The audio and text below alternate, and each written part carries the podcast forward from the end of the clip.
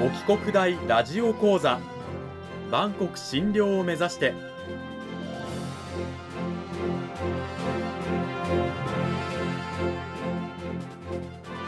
番組タイトルにあるバンコク診療とは世界の架け橋を意味する言葉です。この番組はアジアの十字路に位置するここ沖縄にある沖縄国際大学で日々どのような研究や教育が行われているのかを発信していく番組です。案内人はラジオ沖縄アナウンサー小橋川響が務めます。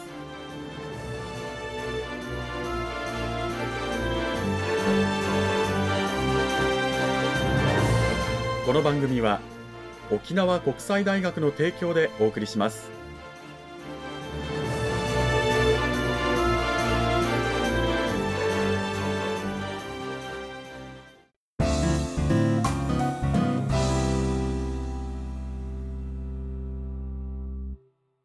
お帰国大ラジオ講座、今週は先週に引き続き沖縄国際大学法学部地域行政学科の村井忠康先生にお話を伺います。村井先生、今週もよろしくお願いします。よろしくお願いします。講義タイトルは動物倫理について考えると題して行っていきます。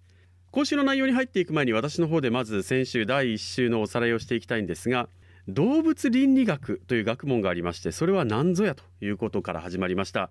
そもそも私たちは他の人間に対して倫理的な配慮を求められますよね。人に優しくしましょう、困っている人を助けましょう、子供を虐待してはいけませんよと、人と人との関係においてそういったものが求められていますけれども、じゃあ人間以外の動物に対してはどうなのかという疑問があります。でもペットを飼っていればね、犬や猫に愛情を注ぐ人はいますよね。ただその一方で我々は肉や卵を食べたりする、そういった肉や卵というのは劣悪な環境の中でね、効率的な成長とかを家畜に強いる、これは倫理的に悪いことなんじゃないのっていう疑問がある。なので動物に対する倫理、どのように考えていくべきなのかということで、動物倫理学という考え方が、学問が出てきたということなんですね。でその中でどんな考え方が唱えられてきたのかということで、先週はピーター・シンガーという方が出てきました。彼は種差別批判という考え方を提唱しています。まずですね、快楽を求め苦痛を避けるという多くの動物が従う行動原理にシンガーは着目しました。で、善は快である、幸福である。で、悪というのは苦、不快、不幸であるというふうに考えづけて、まずその快と苦を感じる能力が大事なんだと。で、その考え方でいくと、人間以外の動物ももちろん快や苦を感じる能力があるので、人間と他の動物は人間だからといって特段優遇されるようなことはないですよというお話が出てきました。すべての動物の苦しみ苦痛というのを最小限にしなくちゃいけないんですというのが種差別批判の中身でしたが、ただその考えを突き詰めていくと、快や苦痛を感じる能力が小さい、あるいはないと思われる生き物に対してはどうなのというね、ちょっとゾッとするような疑問点も出てきました。これが先週村井先生が言った動物倫理のダークサイドという言葉に集約されておりましたけれども、さあそれを踏まえて村井先生、今週はどういったお話を聞かせていただけるんでしょうか。はい、シンガーの差別批判、に対するですね、批判として2つの立場を取り上げたいと思います。1つ目がですね、トム・レーガンっていう人が提唱した権利論的アプローチと呼ばれるものですね。それはどういったものなんでしょうか。シンガーの立場ではですね、例えば激しい苦痛を感じさせない家畜化であったり、動物実験なら許容されてしまうっていう、先ほどのまとめにあったことに当たるようなことになってしまうと。で、それを考慮するなら、動物倫理を実践していくためには、快苦を感じる能力を出発点にするんじゃなくて、別の基準を出発点にして考えていく必要があるんじゃないかと。で、この別の基準っていうのはですね、個々の動物の存在に固有の価値としての、権利ということですね。固有の価値としての権利とおっしゃいましたが、それは具体的にはどういったものなんでしょうか。例えばですね、私たちはですね、人間にはですね、こう生まれ持ってこう基本的人権としての権利が備わっているというふうに、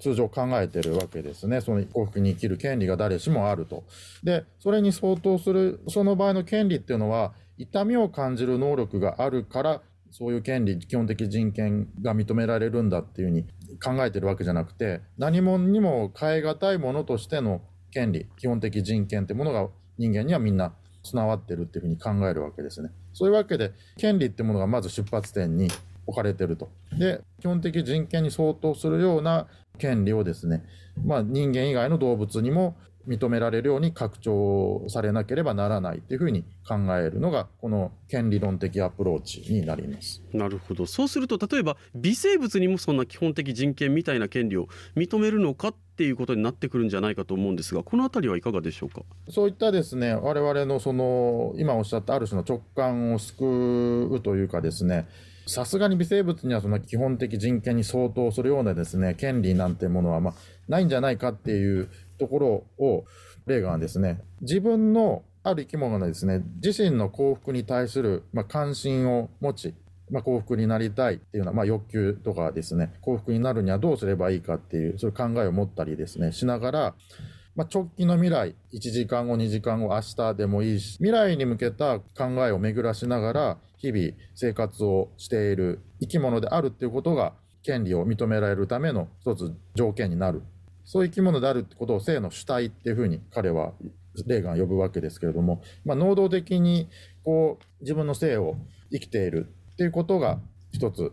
動物の中でも倫理的配慮を受ける動物と配慮を受けるに値しない動物との区別をする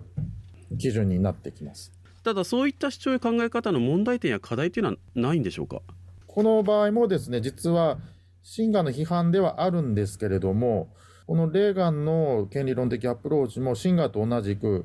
種差別批判を行っている点では変わりないんですね。つまりこのレーガンの場合もですね、ただ人間であるっていうだけではですね、倫理的配慮に値しない、あるいは倫理的配慮の度合いが下がる場合も人間の場合に出てきちゃうことになるので、やはり真我の場合に感じられたある種のダークサイド的な側面ですよね。また人間の中にも、あるいは動物の中にも別の差別を乱してしまうんじゃないかっていう懸念は、ついて回るっていうことになりますね。なるほど。そうした真我やレーガンの主張に対して、反論みたいな考え方というのは出てこなかったんでしょうか。出てきておりまして、はい、それが今日ご紹介する2つ目の立場ですね。コーラ・ダイモンドという女性の倫理学者、哲学者がいるんですけれども、彼女の立場なんですけれども、レーガンよりももっとラディカルな真我批判になっています。で、一言で言いますとですね、真我であれば快苦を感じる能力が出発点に置かれ、レーガンであれば性の主体、あるいは権利っていうものが出発点に置かれるわけですけれども、どちらも万能の物差しとしての普遍的な尺度のように扱われているものなわけですね。そういう尺度を持ち出しさえすれば、私たちの動物に対する倫理的な態度が、ある種自動的に決まるっていう、そういう考え方なわけですけれども、まずこの動物倫理に限らずですね、倫理においてこういう普遍的な尺度に訴えるっていうスタンスそのものが間違ってるんではないかっていう指摘が、このコーラ・ダイモンドっていう人の批判になっています。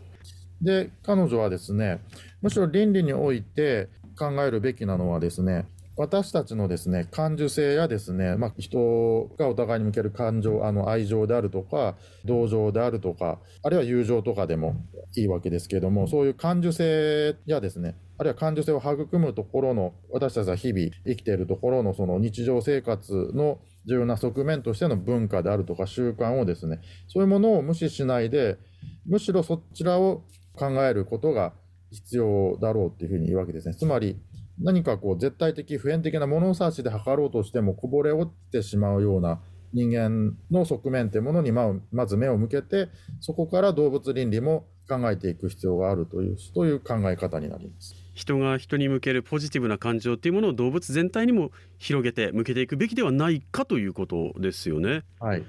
なるほど。ただそうなってくるとやっぱり、ペットを愛しながら家畜の肉を食べるっていうことが問題として出てくるんじゃないかと思うんですけど、どうなんでしょうか。はい、まさにおっしゃる通りでして、実はコーラダイモンド自身も、ベジタリアンあるいはビーガンある程度までの菜食主義者ではあるんですけれども、むしろそういったですねペットに愛情を向けながらも一方で食肉を続けているっていう、我々がこう人間であるっていうことですね、それを支える文化的習慣、そういう営みがはらんでいる矛盾にまず目を向け、それを引き受けるというところから倫理を考える必要があると。当然シンガーやレーガーもそれは矛盾には目を向けているよっていうふうに言うはずだとは思うんですけれども、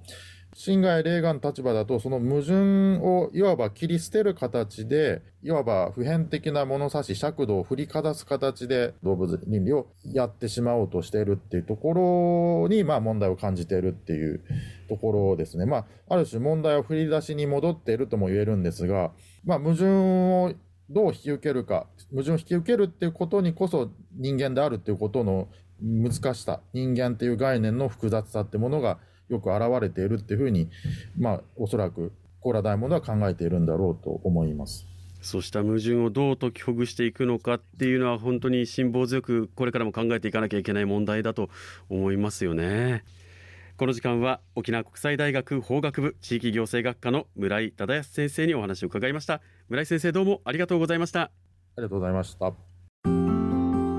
トム・レーガンやピーター・シンガー、コーラ・ダイヤモンドといった方々の考え方を2週にわたって聞いてきたんですけれども、動物倫理学ではじゃあまだ主流になるような考え方とか、絶対的な解決策につながるような考え方というのはまだ見出せていないということなんでしょうか、先生。そうですね、もちろん年月とともにですね、その都度、その時代その時代における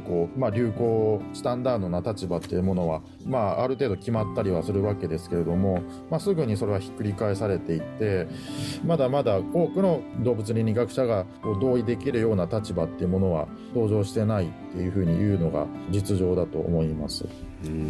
シンガー、レーガン、ダイヤモンドとありますけれどもね、時にぶつかるような考え方がありながら、やはりそういったものが出てくることで、我々は動物倫理をどう捉えるべきかというものがどんどんと発展していく。で、その中でいつかもしかしたら解決策が出てくるのかもしれないというような期待がされてはいるということなんでしょうか。多くの研究者はそういう期待を持って研究しているんだろうと思います。はい、こうした動物倫理に関してもっと詳しく学んでみたい、研究してみたい、あるいは他の哲学などについてもっと学びたいと、聞いてみたいという方は、ぜひ皆さん沖国大の村井先生の研究室のドア叩いてみてはいかがでしょうか。2週にわたって沖縄国際大学法学部地域行政学科の村井忠康先生にお話を伺いました。先生、どうもありがとうございました。ありがとうございました。